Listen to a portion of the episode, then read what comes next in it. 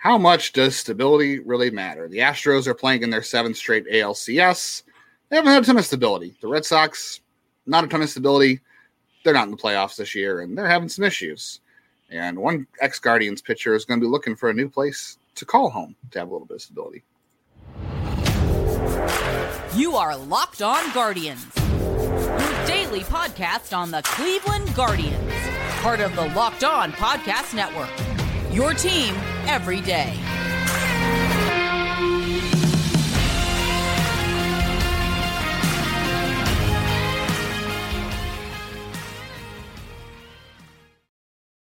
Hello, everyone. Today's show is brought to you by coughing. I'm kidding. We're going to try to keep this under command, control, but there's a bit of an issue for both Justin and myself. Uh, it's, it's, a shame it's not a Jase Medical Day with all that going on. That's we do want we do want to take a second and tell you to download the Gametime app, create an account, and use the code Locked On MLB for twenty dollars off your first purchase. Last minute tickets, lowest prices guaranteed. Uh, this is the time where I wish we could play music. People have asked about like where's our little eight bit sound. I, I, emailed about playing music, never heard back. Uh, we are just right now told not to play music. Uh, if I could, you know, yeah. copyright stuff. So if I could play anything right now, I would just hold up a picture of like Zach, Plesac. Well, not hold it because I don't own any, but have one appear on the screen and play the uh, the sad puppy song. Uh, good, good goodbye, sweet prince. we hardly knew you. Listen, I've had a long-standing theory that uh 2020 season that Plesac and Bieber looked really, really good because the Centrals were terrible. Now there's going to be someone out there like, hey, three American League Centrals and three National League Central teams made the postseason, and this is true. And amongst those six teams, they won two games and all lost in the first round. Uh, the bigger point is those divisions are so bad that since you only face the Central, they just beat up on the really bad teams. Milwaukee made it. The last two teams in the NL Central were NL Central uh, in the NL playoffs were from the Central, and it was just it, 2020 was a weird year. Was 60 games. And uh, listen, those teams were not good. And yeah, Zach Plesac in his debut year was actually pretty solid. I, I have no fault there. But there is just that one difference where every other year he's had a walk rate that's between two to three. That year was one. Every other year, his strikeout rate, it, it's been like six, maybe approaching seven. It was 9.3 that year. And yes, he did play with the uh, the cheating king and, and get old T, uh, TB before then, uh, who we know was modifying baseball, so he might have learned some of that. But uh, this team, and it looked like Clevinger was a modifier as well, and who knows about Bieber potentially? That's been one of those things we've people have made that accusation. But I, maybe it was modifying baseballs, but it didn't help him in 2021 when you could still modify before the rules changed. I think it was just facing terrible teams. Eight starts against terrible teams. I mean, if I went and looked at the eight teams he played, he might have just played entirely trash uh, until the postseason because he got the postseason. No, did he get the post? Wasn't he the postseason starter in game two? Wasn't it not Carrasco? It was Plesac for game two after Bieber in game one. And Bieber. That was Carrasco. Like, it was Carrasco. Was it Carrasco? Was it? I could not remember. But uh, yeah, and then Bieber got lit up after his great year. So I, again, I think that 20 I've had people argue with me about this that all of baseball is pretty good. It's not. There's a lot of bad teams. When you face the worst of the worst, you look better. And that the, you if you didn't know it was Plesac and you put all those years in a row, you'd be like outlier, outlier. Um, I don't know. He he might find a home next year. I thought it was interesting for all the teams that need pitching. We spent the whole year talking about how teams need pitching.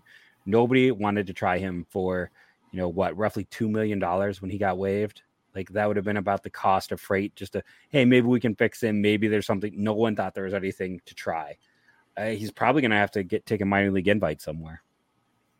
Yeah, I don't foresee him getting a major league deal anywhere. I mean, the pitching market this offseason might be kind of rough, like we've talked about. Although there are, I mean, it's it's I don't say it's top heavy, but there are good options. But it's kind of like there are good options, and then there are 50 feet of crap, and then there's pitchers like Zach Plesac. Um, yeah, there's a re- like he came over 2019. I didn't have him ranked very high on my prospect list. I, like I did.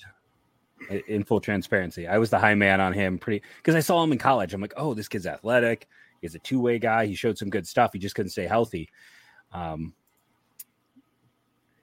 yeah, I just, I mean, I, I didn't see him a lot in the minors to tell you the truth. Like, he, you know, he obviously was coming off Tommy John when he got to the when he got to Cleveland. because he had Tommy John what his last year of college. That's when Cleveland grabbed him out of yeah, uh, Ball State. He was, I think he was like he play. He was a two way guy, but outfielder, and and he didn't. You know. He didn't miss a lot of bats in the minors, like, and he was also older. Like I know he had 20, he was at high A at, at age. What was that? 2018. He was 23 years old at high A, and you know he missed some bats there, and it was a lot of you know control over command type stuff, and. Mm-hmm that was how he was getting by. And I know he came up and everyone's like, oh, this kid came out of nowhere. Nobody, you know, placed it. People didn't have him ranked. And because at the time I was still running IBI. And like, I was like, yeah, maybe I, I missed something here. Like, you know, there's, you know, he doesn't throw that hard, but there's a good slider and, and control. And, you know, he lost more fastball velocity and the slider became hittable and, and nobody respected his fastball. So did, they didn't have to really account for either of those pitches and they got destroyed. And yeah, I don't, I don't know. He, he, he tinkered with so many things too. Like he tinkered with deliveries and his grip and maybe, maybe it was over tinkering, but you had to do something to change because he was just getting, you know, every pitch was getting destroyed. And you're right. 2020 is a giant outlier. Like his ERA that year was 228 and his expected ERA was 340 his best ERA before that was 381. That was his rookie season. And but his expected ERA that year was 548. And his best expected ERA of his career, besides the 2020 year, was 451. So that tells me at best Zach Plesac is a replacement level starter. He's probably a guy you maybe call up for a doubleheader start if you don't have anybody else, or um, as a sixth starter in a in a pinch for a guy who might be missing a start or two, or if you're really beat up. I mean, shoot, Cleveland at this. I mean, Cleveland was more interested in pitching Noah Syndergaard than let's try Zach Plesac again because they could have. I know, I know, maybe trading Rosario to the Dodgers and getting Syndergaard back was maybe about balancing salaries for both teams a little bit. Hundred percent. But that the fact that they were able to roll, what they were willing to roll with Syndergaard for a month instead of saying, well, maybe we can see if you know we still have club control over Zach Plesac. He's still way cheaper. Maybe we can find something again. No, they never went back to that well.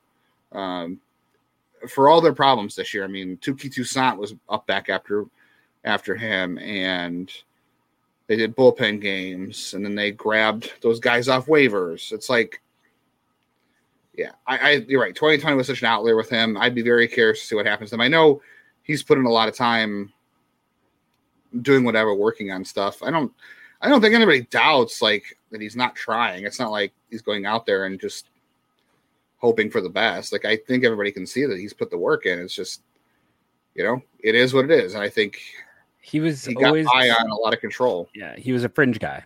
And yeah. the problem with that is if anything backs up even slightly, or if uh, you lose any confidence in it, or your you, your control doesn't stay and the command doesn't stay at that high level, stuff happens. And we saw, uh, you know, he would have good stretches, he'd have bad stretches. This is the right call. Like you're not gonna let him hit. Uh, listen, he wasn't gonna be arbitration eligible because he was in the minors anyways. Him opting out is for the best. Um, you know, I wouldn't be surprised. I mean, Josh Tomlin had a better career than him. Like Josh Tomlin, 100%. but Tomlin had have... better control and command. Like he didn't have Tomlin's level of control and command. Right, and Tomlin was really never a prospect. I remember, I remember seeing Tomlin a lot at Lake County, and I, I had, I had him on the outside, uh, almost entirely because I remember this because he made the top twenty prospect list that back in the day at uh, Baseball America for the Double A oh, wow. level, and anyone who made that list uh, back when I was not like, okay, so my prospect list back in the day when Tomlin was in Double A Akron was based off of like, hey, he's listed in some place. So my prospect lists were heavy on uh, influence. Influence, right? right? I do remember he made it because he at least made that top 20 list and he was rated as best control at the level. So anyone who also rated best any tool, that was part of what I was doing, which just made me um yeah, I, I was a compiler, not a evaluator. Yeah. When Tomlin when Tomlin was a prospect, I will say I was uh, still pretty young and he won he went like 10 and 3 at Lake County. I thought, well, that's a great record. You know, he must be able to win games. I didn't really have a whole lot on him other than that when I was I, I wasn't like I was ranking prospects but really back then. I think I was I think he was with Lake County in like 03 or 04. So I was still in high school at that point and I didn't know a whole lot. I don't you know know a whole lot more now, but I definitely didn't know I knew a lot less then and I went off I went off some of that. But yeah, I, I, if you look at the two of them, Josh Allen had a better career. If if Plesac had Tomlin's level of control and command and um, maybe just pitchability, I don't know. Maybe he would still be around. I think that just tells you the kind of pitcher Plesac is. Like his, because Tomlin never had great stuff. Like he had a good curveball. He threw every pitch you could think of besides a knuckleball. Like he threw cutters, he threw four seams, he threw sinkers, he threw changeups. Like he threw everything. It was getting by with a lot of unpredictability and control and a couple of decent pitches. Plesac, you know, two pitches. It was the slider and the fastball, and didn't have, like you said, didn't have Tomlin's command or control, and just didn't have that that really at least one standout pitch. The slider was good, and I thought maybe maybe they could put him in the bullpen. Maybe he can be a slider monster in the bullpen, and maybe he gets the velocity up. But that never happened either, and he clearly wants to stay a starter. And yeah, I don't, I don't, I don't foresee him getting anything more than a minor league deal this offseason. Agreed. Like, and why would anyone do that? Like, everyone could have him for two million bucks. No one wanted to even try. Uh, he's just gonna be. He's trying to get a camp invite to a team. Watch him resurface with like the White Sox. I mean, there I, might be a team out there that thinks they can I, fix you know. I, I, bet, I bet he he gets back to the big leagues. I, I would bet on that and not against it. Um, I will bet on some more fun conversations uh, as we continue on in the show, though. I agree. That's one thing we agree on. And the one thing I think we can agree on too is you should be downloading the Gametime app if you are trying to get tickets to any event. I got to tell you, next month, I got to let Jeff know this. I haven't let him know yet. I've got a lot of events coming up in November. I bought tickets to events long ago that I had forgotten about that. Now it's time to go to these events. And uh, if you're a person who wants to get tickets so late to events before they happen, whether they're comedy shows, sporting events, concerts, uh, if you wait until the last minute, don't worry about it because you can browse the Gametime app and get last minute tickets with flash deals, and you'll be guaranteed to get the best price. Because if the uh, you find the ticket in the same section or row for less, the Gametime guarantee is going to make sure you get 110% of the difference from Gametime. You can even see seating charts um, where your seats are. If you are into that kind of thing, I, I like to know where I sit before I buy a ticket. And when you use our code Locked On MLB, on the the Gametime app. You're going to get twenty dollars off that first purchase. So create that account and redeem the code Locked On MLB for twenty dollars off. Terms apply. Download Gametime today. Last minute tickets, lowest prices guaranteed. AC, ALCS finally got underway on Sunday, and NLCS to follow. Listen to those games on your Sirius XM app. Be curious to see what the conversation will be on Sirius uh, Baseball Radio on, on, channels there when the Guardians finally find their manager. We know now that uh, per PaulHoynesGloom.com that the Guardians are going to, or they already have interviewed Chris Valaika, and apparently not only did Mike Sarbaugh not interview for the job, he declined an interview. So that's two people, and I think, I think internally, reason, by the way, yeah, uh, and that's three internals but two internal declines. I think that is a sure sign they just don't think like why why spend the time like th- I'm not going to get this. They're not going to get it. Yeah. And, and, you know I think there's a degree of that. Could be a degree of someone like Sandy who seems like he's just content in his role and doesn't really want the added pressure. But I think they I know. I think that those guys think, maybe just don't. Yeah, you're right. They don't. They're they're at a stage of the career where they don't want to do that.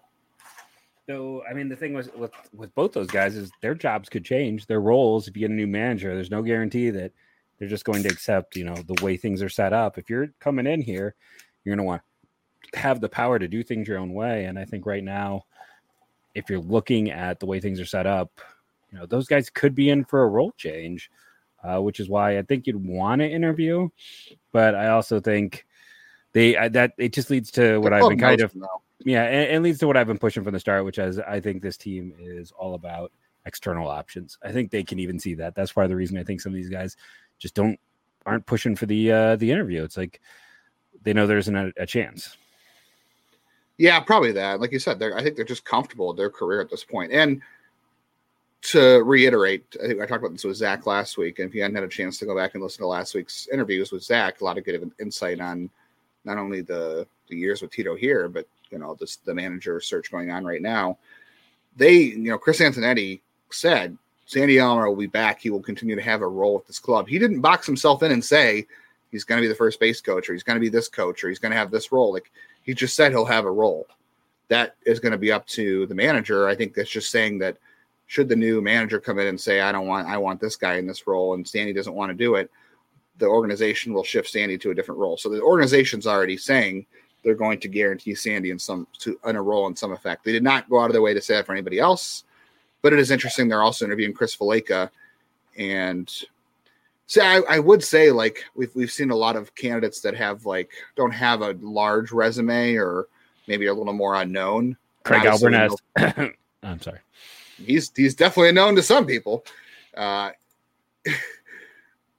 they know Valaika. Like we, we thought that maybe some of those other interviews could have been for, oh, maybe they'll be part of the staff, like John McDonald, not necessarily the manager role. Valaika, they already know he's on the staff. They went out of their way to to finally move on from Ty Van Burkleo and bring in Valaika. And I'll be curious to see. I know there's going to be a faction of people who are like, why are they interviewing Valaika? The offense was terrible. And this just goes back to, okay, is it Valaika? Is it the players? Because these are the same players in 2022 that they made the uh, they made the playoffs with, and everyone was like, "Oh, maybe the the dink and dunk offense works. Maybe the switch to contact, they're zigging and everyone's zagging." And then we found out that a lack of power doesn't guarantee you a whole lot of consistency offensively. It requires a lot of things to go right. And is that Valaika's fault? Like, how many times we had the conversation that, you know, can you expect the chef to make a meal you're looking for if you don't let him pick the ingredients? Like, you know, you got to have good hitters to work with. It's, it's, it's the same with Van Burkleo too. Truthfully, everyone to run him out of town, but you know you gave him Bradley Zimmer and Oscar Mercado and Bobby Bradley, and you didn't give a whole you didn't give Van Burkleo a lot to work with. He was the hitting coach in 2016, right? Van Burkleo when they had Napoli and Santana and Kipnis and Lindor and Jose and Chisenhall was good in that in his role and. Um, Roberto Perez had had had 20. I know that that might have been the baseball a little bit, but like and and this all is to say too that coaches and managers get way too much credit when things go well, and they also get way too much blame when things go bad. So that's why that's why I said when we did our show about offseason priorities that you know whoever they hire is important, no doubt, but it can't be the, it, the reason it's not my number one priority for them is because you can't give them the same ingredients and expect new results. Like you could do some things to change it up and, and make a different flavor out of it. But at the end of the day, the players got to perform. And if you don't have the right players, it's not going to work. I, I, will say the Christopher Valaika's midseason interview again just left a horrible taste in my mouth. As that That's true. with Zach, it's like uh, that felt like someone being reactive. Yeah, it's like it, it felt reactive and like condescending, and someone who was just not there, you know, ready for the job. And it's it's a situation. Yeah, you you have the ingredients aren't great, but you took this job knowing what the ingredients are, knowing what the approach is, and you should have some. Listen, I don't like the way they set this team up. I've been very honest about that. When I, again, am I a baseball mind? No. Am I connected to the front office? Only by the barest of threats. Uh, but I, but when I play anything, you know, I, I, sit there and put way too many hours into OOTP. I play at the hardest difficulty. Not that that matters, but the one thing I feel like having put thousands, probably thousands of hours into OOTP, sadly, is um, you know, this contact only approach, you need additional tools. You need some balance. You need walks and hitting, or you need power. And it and this approach has too much variance and too much luck built into it. Hence why we talk about BABIP so much on the show. And he bought into this approach. He knew the players he was going to have. He needed to have a mindset as the hitting coach of how he was going to handle the variance and luck. And instead, this team just regressed, regressed, regressed. So I mean, I agree with you to a degree. Like, yeah, coaches get way too much credit um, for player and performance, but I also think he looked like a guy without a plan and or a, and a way to adapt. All we heard was like Josh Bell is hard to coach, and Josh Bell goes to Miami, and they they figured it out. Like, why was that? Did they though? Because I think we all saw that was coming. Like, no, I know, but he listened more there than he did here. Like, what? I don't why? know if we know that for sure. I, I I think Josh Bell was hitting the ball hard. And why did Richie Palacios him, go to the Cardinal? I mean, I know this is what you hate. The, they go to a new team and perform, but it is weird how many guys here don't seem to get the correct coaching or they somehow do exceed when they leave. Like that is something at some point we have to like, hey, it's is it you know, Owen Miller came back to earth. So and Richie Palacios is a small sample, and Josh Bell is Josh Bell. So yeah, this is what he does. He has a good half and a bad half. We just happen to get the bad half. But I, I, I when it's like I said again, this whole team across the board, when everyone has a down year, that reflects back to me. Agreed. I don't know if that's all Chris Valaika's fault, but I mean, yeah, as a coach, you do take a certain amount of responsibility for that. And you're right; he did accept the job, knowing the players that were here, and you know, I'm sure in the interview they were honest and said, "This is the approach. This is that he knows the players he's going to work with, and this is what we do." I got two more things on the Lake I want to talk about, and I also we wanted to get to uh, Boston's hilarious uh, GM search here before we get out of here on this episode. So stick with us. A lot more to talk about today. October baseball is back, and anyone can make a postseason debut with FanDuel, America's number one sports book. Join FanDuel today, and you'll get started with $200 in bonus bets guaranteed. excuse me, when you place your first $5 bet. Just visit fanduel.com slash lockdown to create your new account. Uh, right now, what we're seeing in today's game, Jordan Montgomery is certainly a name to know when it comes to FanDuel and a name to pay attention to. Uh, what a day for him. Leody Taveras, also someone we'll probably talk about at some point this offseason, maybe even with Locked On Braves host Bryce. But you want to head to FanDuel with some of that information, and you can get on the action on the first pitch into the final out, bet on everything from strikeouts to home runs to who will win the game. And if you want to wait the whole game to get a W, predict what will happen in the next at bat with quick bets. So head over to fanduel.com slash locked on right now Step up to the plate this postseason with $200 in bonus bets guaranteed. Make every moment more with FanDuel.com, official sports betting partner of Major League Baseball. And stay locked on to the Sirius XM app for all of your uh, postseason action. Listen to ALCS and NLC action, NLCS action there. Okay, so the Valaika thing. One thing, I think part of the approach is is this, and I think Cleveland has admitted this. Um, these contact guys, right? Like you get these guys who make contact, and their argument is, well, it's easier to teach a guy to hit for power than it is to teach a guy to hit. Like this was this was kind of the thing with Will Benson. You know, they took the Will Benson type of player, and hey, he's got a lot of power. Can we teach him to put the bat on the ball more? And you know, to Will Benson's credit, and and maybe some of Cleveland's too, because you know before he got traded, we saw the strikeout rate come down. We saw some things get better. I don't know if that was more of a contact thing, much as it was an approach thing. Um, that's not really not the point I'm trying to make here. Is I think they felt like, and we and we've seen evidence of this, the weighted bat training and, and things like that. This is all around baseball, not just Cleveland. Is that you can take a guy who doesn't for a lot of power, but he makes a lot of contact, and hopefully he can add some power. This is not dissimilar to Jose Ramirez, right? Jose Ramirez made a ton of contact 2016, not a power hitter, but he learned to um, pull, hit the ball to the pull side and get it in the air, and that's that's something a lot of teams are are also looking at too. And Juan Brito looks like that to that effect too. Not every guy is going to be Jose Ramirez. That's the thing you have to worry about too. But they felt like they could take some of these guys like Kwan and Will Brennan and Tyler Freeman and say, okay, they put the bat on the ball. Can we teach them to hit, the, hit for more power and get to you know 20 home runs? Can we just get them to 20? And I think it's hard to get a guy who maybe has 40 power where it's a it's a 10 to 12 home run type of bat and get him into the 20s. I think that's hard. That's maybe the approach they were going with, thinking that would work out. And if that's what you're banking on doing, then yeah, your hitting coach, not just your hitting coach, it's going to be the entire it's going to be the entire organization. You know, they have Alex Eckelman, who is like their director of hitting. It's everybody from him to to guys like Chris Valaika that have influence in how this works.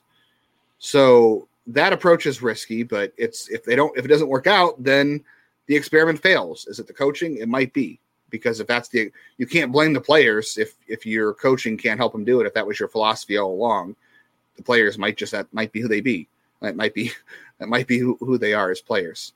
The other thing is, let's say, does Valaika have any any any sort of input over the kind of players he wants, the hitters he wants? You might have been given one thing, right?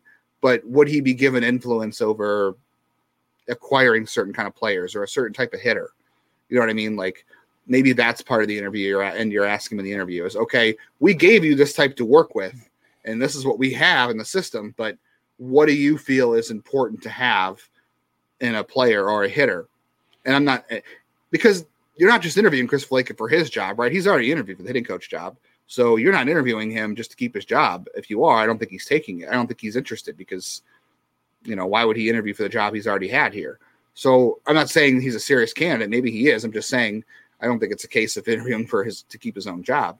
But how much influence does he gain over the type of hitter? Because we see what he worked with and didn't work, or is hard to work with. But what influence does he have over the type of player he'd like to work with if he's elevated? I mean, yeah, but I mean, again, this is the way this team's built. Like he knew what there was when he's coming in. It's not like they've outside of Ballard, he had no influence over that at the time. I know, but he came in knowing what it was. He knew the bad he was getting. You know, he knew the team that he was coming to, and he needed to have approaches or knowledge or the ability to work with that. Um, I mean, outside of Zunino and Bell, nothing has changed. You know, and, and those guys didn't stick around. So, I again, I you know, it's great. They're gonna. It seems like they're gonna give every internal candidate an opportunity, but. I know you, we were pressed for time, so we should flip around and talk about how uh, Boston is chaos and no one wants to go there. Yeah, the story. I think it was from Boston. Was it Matt Massachusetts Live? I forget the story. Uh, I should think it's Christopher Smith, who's a good writer for uh, the Red Sox or covers the Red Sox. So they've been having a hard time getting candidates out there in Boston for the GM job because the the issue is they've had a lot of turnover in that in that uh, organization recently, and the GM coming in will not get to pick his own head or his own manager because they're sticking with Alex Cora, and the farm system is is kind of rough. Like they have good position player prospects. Are they going to spend money because this is a team that also forced their GM to trade Mookie Betts, and that GM is now gone because the trade didn't work out. But everybody knew he was forced into it. Like, what are you going to do? Um, but it's just an interesting conversation with. So you know, Chris Antone's not going anywhere. Mike Chernoff hasn't even been rumored to go there because it doesn't matter because I don't I don't think they're going to have a Mike Chernoff would only leave for a president of baseball operations job I would think and I don't know if that's available in Boston but um, just interesting that you know the Red Sox who even even in their years where they're cutting payroll obviously they have a payroll that dwarfs what Cleveland spends and you have you know they've they've been denied by GMs or candidates to not interview there. And it just it just makes you wonder like how much how much of a price um, does stability give you? Like obviously Cleveland has has the payroll issue, but um, they never have issues getting people hired away from them, or I don't think there's any lack of interest in the managerial job here. Um, they have certainly no issues getting any quality candidates into their front office. Like people want to interview to work here too. Um, just interesting. What what what is the ultimate price for stability? You know, to give up stability. What's your comfort level with? You know, there's not a lot of stability here, but I can work with a lot of money. I might get paid well. Like, didn't we didn't we have this conversation a few weeks ago? Like how hard it is to find a good boss to work for. Didn't we have that conversation? Yeah. Boston seems to be teetering on that edge of maybe it's not a great environment to work in, despite how much money they can give you. Like, there's only so much crap you can put up with. I mean, they'll find somebody, obviously, and, and they're still going to spend a ton of money, and they'll figure they'll end up being decent. But like, it's just an interesting juxtaposition. The Astros have had a lot of turnover too, right? And they're in their seven straight ALCS. Yeah, they have had massive turnover, and they're still getting it done. But it helps when you cheat. So you know, and yeah, and the cult the culture's bad there. So um, but uh, very quickly, we've got a few minutes. Should we talk about how hilarious it was that uh, the situation came out where the Sean Murphy trade was reported? What the Giants' end of it was going to be? What what they asked the Giants for?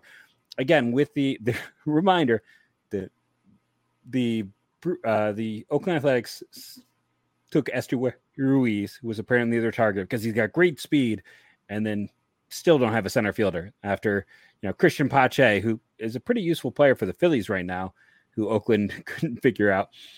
David, uh, is his name David Frost? You know, wasn't that Forrest, the poet? Forrest. Forrest, not yes. Frost. Frost is a Robert Frost. Is uh, Robert poet, Frost, right? yeah. And David was David Frost the like Frost versus Nixon guy. Isn't there a David Frost? Um, but probably somewhere, yeah. Yes, Robert so that Frost. is the Frost versus Nixon guy. I just I just double checked that.